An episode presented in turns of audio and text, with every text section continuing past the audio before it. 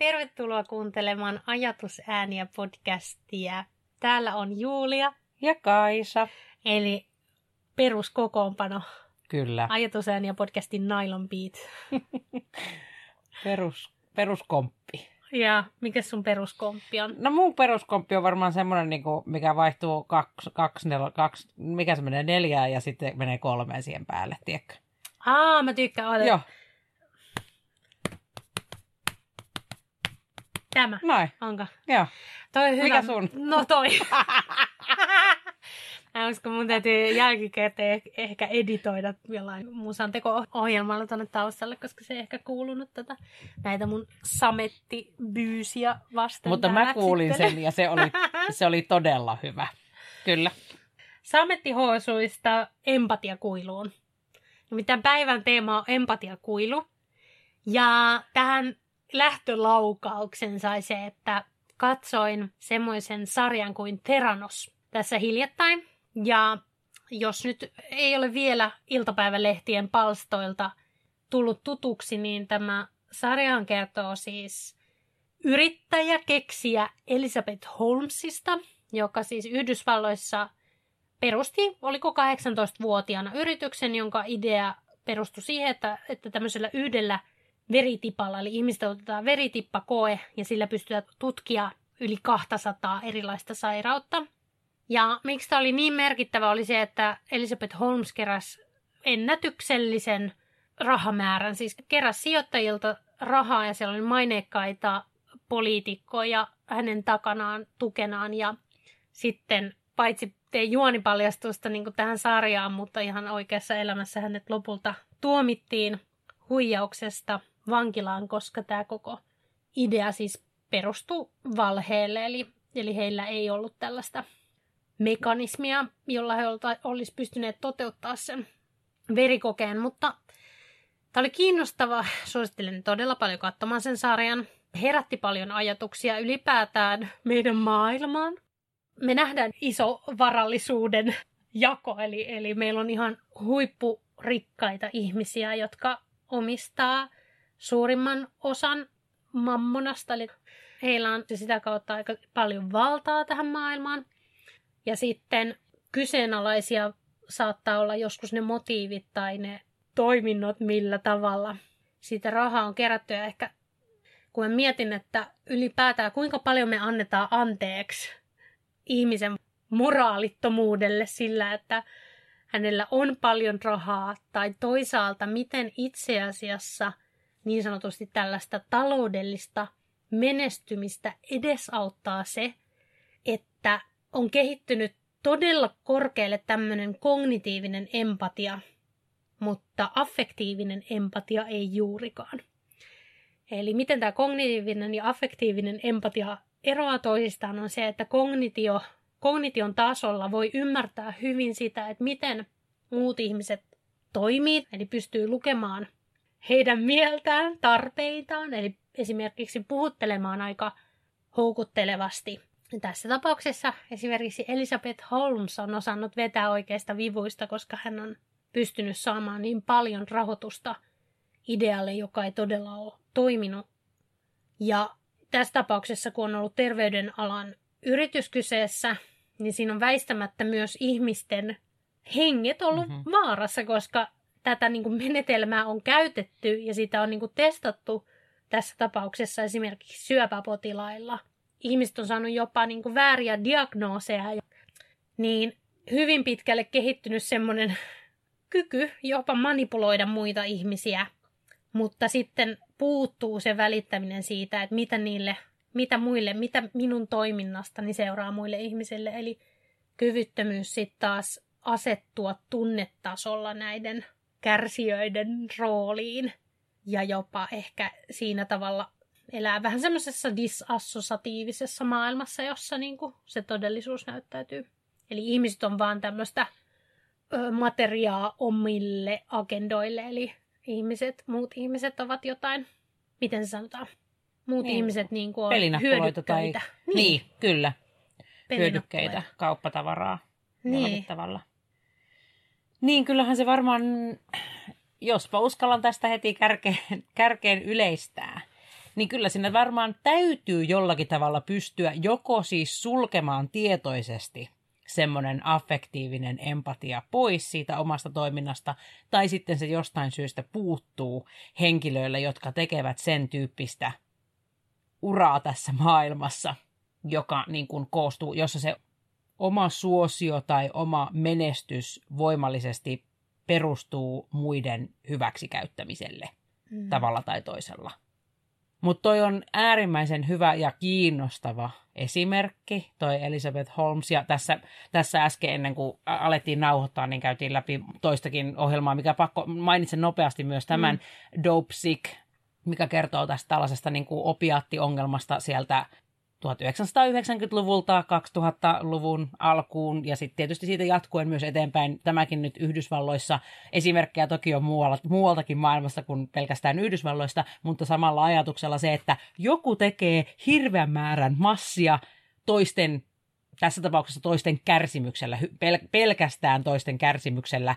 Ehkä tuossa ensimmäisessä merkissä, esimerkissä oli myös jollakin tasolla kysymys täysin epärealistisesta huijatun toivon antamisesta ihmisille. Mm. Ja toisessa esimerkissä taas, niin no siinä sama. Ehkä sillä tasolla, että lähdetään liikkeelle, että nyt meillä on tässä sulle loistava lääke. Tämä poistaa sun kivut. Tämähän nimenomaan, tämä vetoaa täydellisesti siihen, niin kuin siihen, siihen tavallaan niin kuin kognit, kognitiivisen empatian puoleen ja siihen, että hei, mulla on mahdollisuus sinua auttaa. Tässä se on se apu, mutta ahaa, se ei itse asiassa olekaan apu, vaan lopulta – täysin toisinpäin olet kiinni jossain semmoisessa, mistä et välttämättä pysty ikinä pääsemään irti, ja samalla dollarin kuvat minun silmissäni kolisee.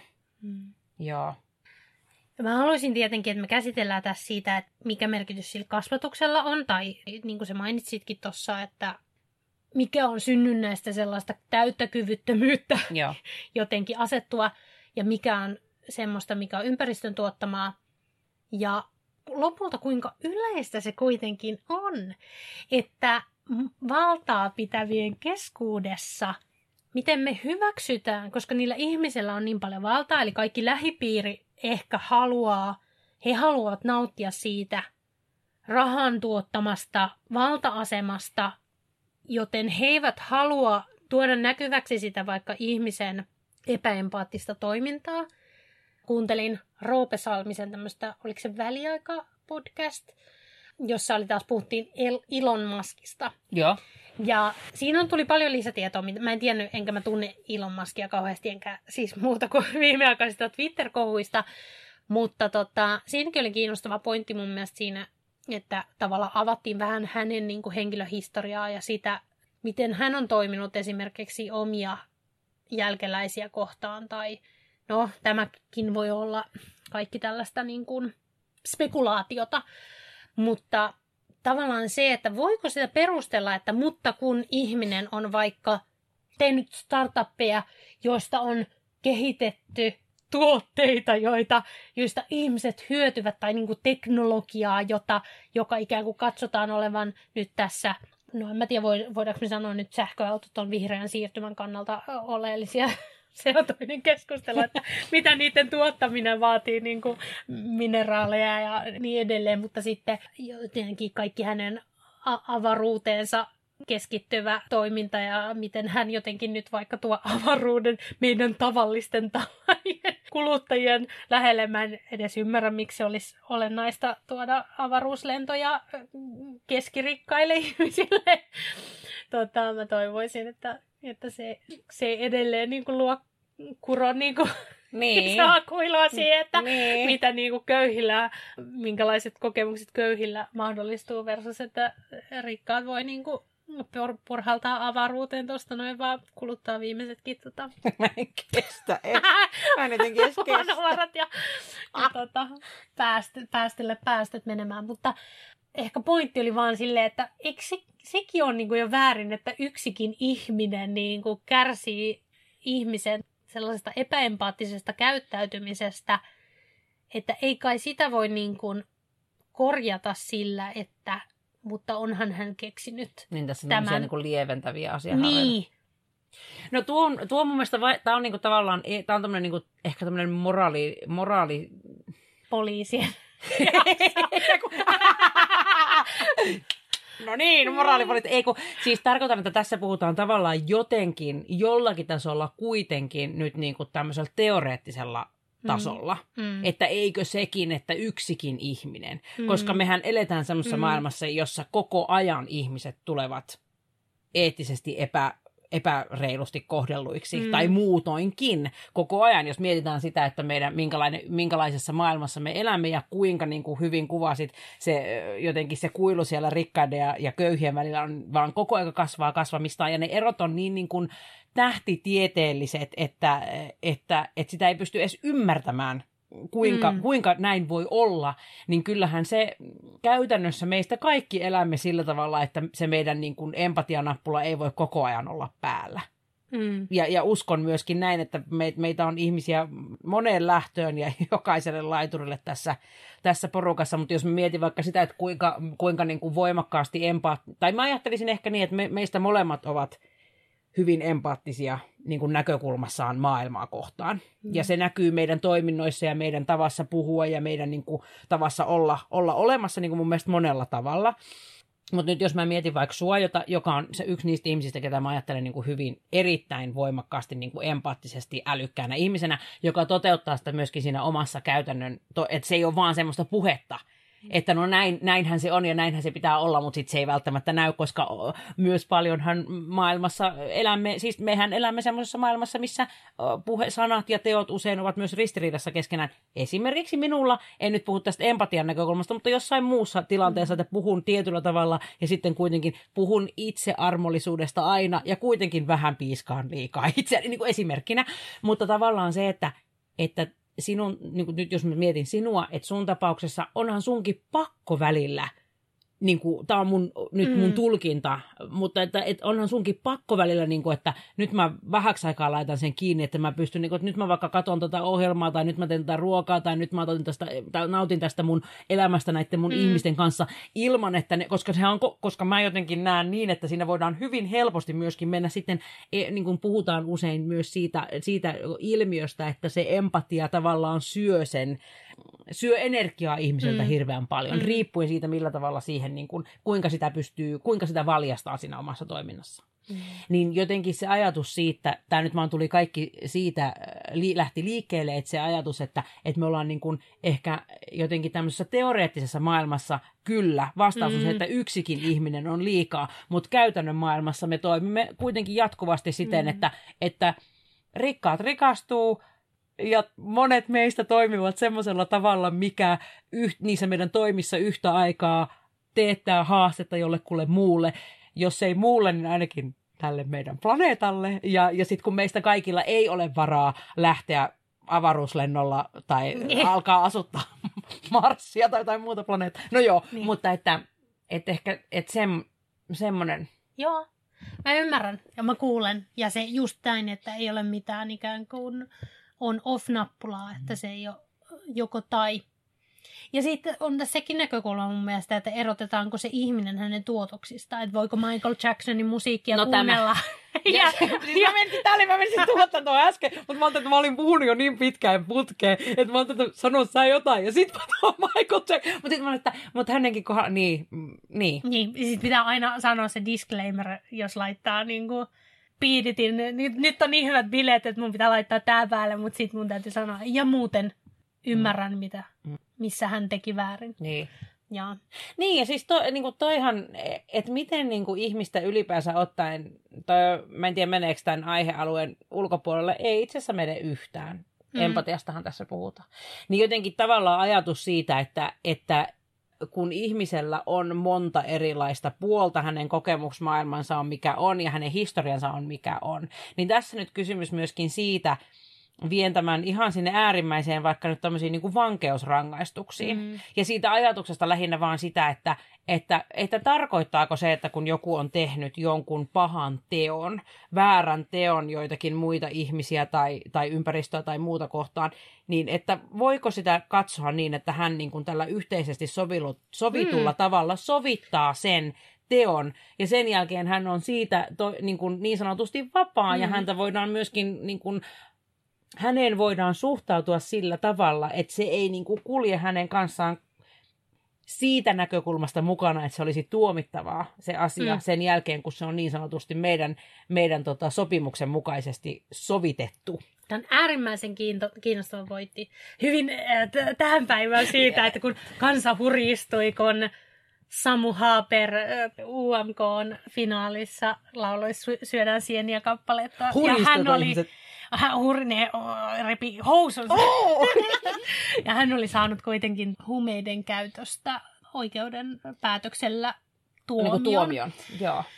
Ja sehän on kiinnostavaa, koska sittenhän siitä rahallahan siitä, siitä varmaan siitä tuomiosta Selvisi. päästiin, mutta en tiedä kuinka, niin. mikä hänen tapauksessa on tota, mutta, mutta, mutta tämä oli vaan tämmöinen anekdooti, tällä niin osoittaa, kuinka ajankohtaisia me ollaan. Ja sitten mä halusin tosta mun mielestä hyvä syöttö lapaan siitä, kun, kun luin Anne Haikolan Instagram-päivityksen, jossa mun mielestä oivasti tuotiin esiin se, että ihminen kuvittelee olevansa keskimääräistä moraalisempi ja minä, olento. Siis minä ainakin kuvittelen. Minä kuvittelen kanssa. Kyllä.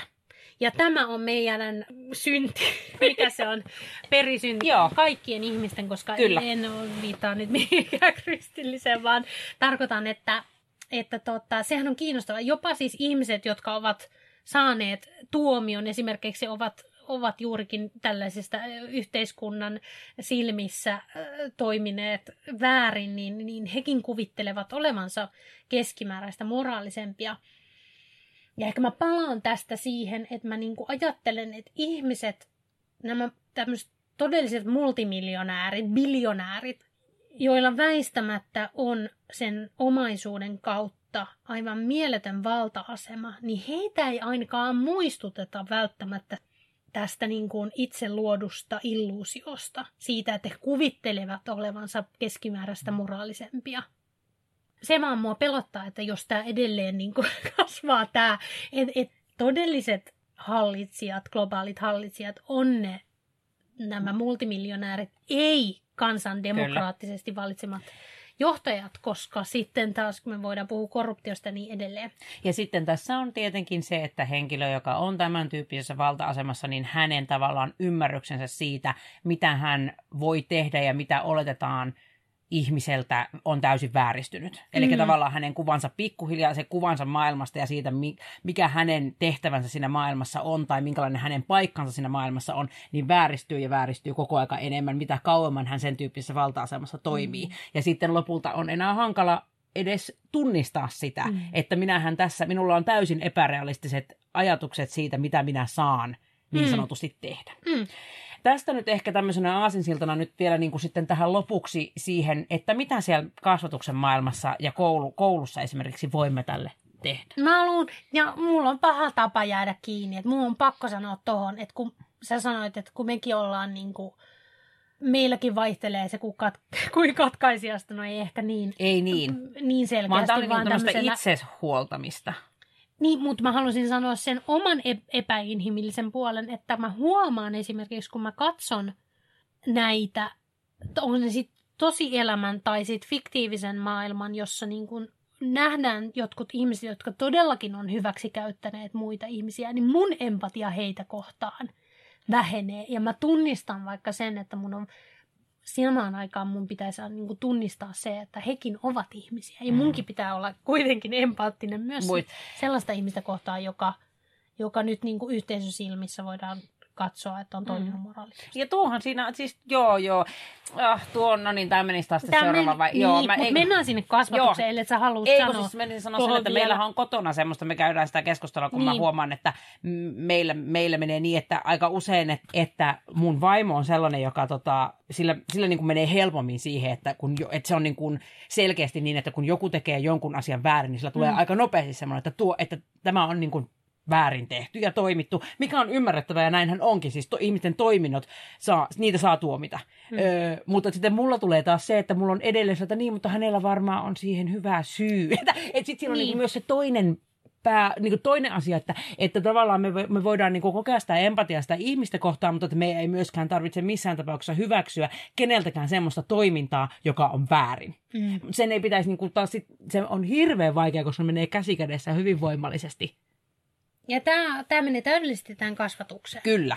Nyt siis sinne. Koska ehkä niin kuin mitä mietin näiden niin kuin sarjojen ja näiden tosi henkilöiden niin kuin elämäntarinaa mediavälityksellä seuranneena, niin kun heidän ku- kuvataan esimerkiksi sitä polkuaan, niin, niin herää se, että ehkä se kasvatuskin on ollut hyvin suorituskeskeistä. Eli, eli jotenkin ajattelisin, että tämä maailma, jossa me elämme, tämä yksilö, yksilökeskeinen, suorituskeskeinen maailma, niin kyllähän se lisää siis tätä empatiakuilua ja sellaista maailmaa myös, jossa arvostus tai status luodaan valta-asemalla, eli sillä, että kuinka paljon on sekä rahaa että ulkoisia merkkejä omasta niin kuin, taloudellisesta hyvinvoinnista. Ja kyllähän se maailma, jos meidän koulutusjärjestelmä luodaan sellaiseen asetelmaan, jossa korostetaan kilpailua, eli yksilöitä kilpailutetaan toisiaan vastaan, mm-hmm arvioidaan vertaillen. Ja on varmasti useitakin tutkimuksia, mutta eräs, joka liittyy nimenomaan liikuntatunteihin. Joo. Tämmöinen Ruokonen, Kokkonen, Kokkonen 2014 tutkimus, jossa todettiin, että kun orientaatio liikuntatunnilla oli tehtävä suuntautunut, silloin, eli silloin opettaja painottaa näitä oppilaiden välistä kilpailua, kilpailuasetelmaa, antaa normatiivista ja julkista palautetta, rankaisee virheistä, niin silloin se, se myös ehkäisi sitä psykologista turvallisuutta.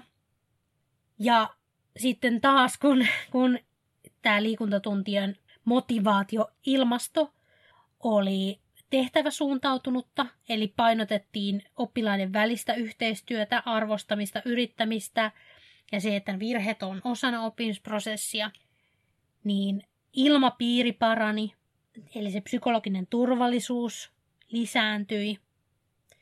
Silloin myös tämän oppijan kokema pätevyys, sosiaalinen yhteenkuuluvuus, itsemääräämisoikeus, autonomia, niin se edisti sitä oppijan motivoitumista. Ja tästä nyt voidaan mennä pidemmälle niin kuin vaikka, vaikka mihin, mutta se ajatus ehkä siitä, että jo empatiaahan me lisätään sillä, että me jaetaan oppijat jakavat kokemuksia, on niin kuin, lisätään psykologista turvallisuutta sitä, että, että se onkin se kaikista keskeinen asia siinä, se, ne sosiaaliset suhteet ja se yhteistyö, niin kyllähän se luo semmoista maailmaa, jossa mun niin kuin, rikkaus ei olekaan raha ja valta, vaan mun rikkaus on ne sosiaaliset suhteet, se, että mä teen tekoja muiden hyväksi, mä lisään välittämistä, tekoja myös ilmastokriisiä vastaan tai sen ehkäisemiseksi, eli me toimitaan myös luonnon hyväksi. Joo, siis toi ensinnäkin tuohon tutkimukseen, niin mäkin olen sen lukenut ja se tutkimustulokset on minusta erittäin kiinnostavia. Nimenomaan näin niin kuin hyvin sitä kuvailit. Sen verran sanoisin vielä kerran, taas kerran palaan lempiaiheeseeni, eli improvisaatioon. Ja vaan lähinnä halusin sen, että niin, niin tota, tavallaan sen halusin vielä tähän tuoda, että sehän, sen kautta nimenomaan ollaan siinä ytimessä. Että kun se vo, niin voimakkaasti perustuu sille ajatukselle siitä yhdessä toimimisesta ja siitä mm, kaikesta tästä, mitä juuri äsken kuvailit. Ja sen lisäksi siinä mahdollistuu niin helposti se toisen aseman asettuminen myöskin sen fiktion kautta ja sen rooli- ja hahmotyöskentelyn kautta. Niin se e, myöskin jo niin kuin monella tapaa tukee sitä ajatusta siitä, että harjoittelemme niitä empatian taitoja, jotka ovat nekin taidot, taitoja siis. Eli kysymys ei ole vain siitä, että sinä joko synnyt empaattisena henkilönä tai sinä et synny empaattisena henkilönä. Pois lukion sitten tämmöisen niin kuin sosiopatia, psy, ö, psy, niin kuin psykopaatti tai psykopatia, ei se ole ehkä oikea sana edes. Mutta joka tapauksessa. Niin, niin tavalla... vaikea persoonallisuus. Häiriö, kyllä. Mutta tavallaan se tähän loppuun ajatellen ehkä se, että kun se elämä on niin voimakkaasti sitä semmoista niin kuin kilpailu painotteista tässä yhteiskunnassa, missä elämme, niin sitä tapahtuu joka tapauksessa. Ja kun nyt puhuit tästä, että eh, rahan, niin kuin se, että mikä se meidän rikkaus on, että onko se se tämmöinen niin kuin rahallinen rikkaus vai onko se nyt näiden, vaikka nämä sosiaaliset taidot, niin se, että kun se tapahtuu joka tapauksessa, niin ja koulussa se, että me nähdään jo siitä, miten ihmiset pukeutuu, miten lapsilla on minkälaisia vaatteita, minkälaisia reppuja. Se kaikki tapahtuu, halutaan me näin tai ei.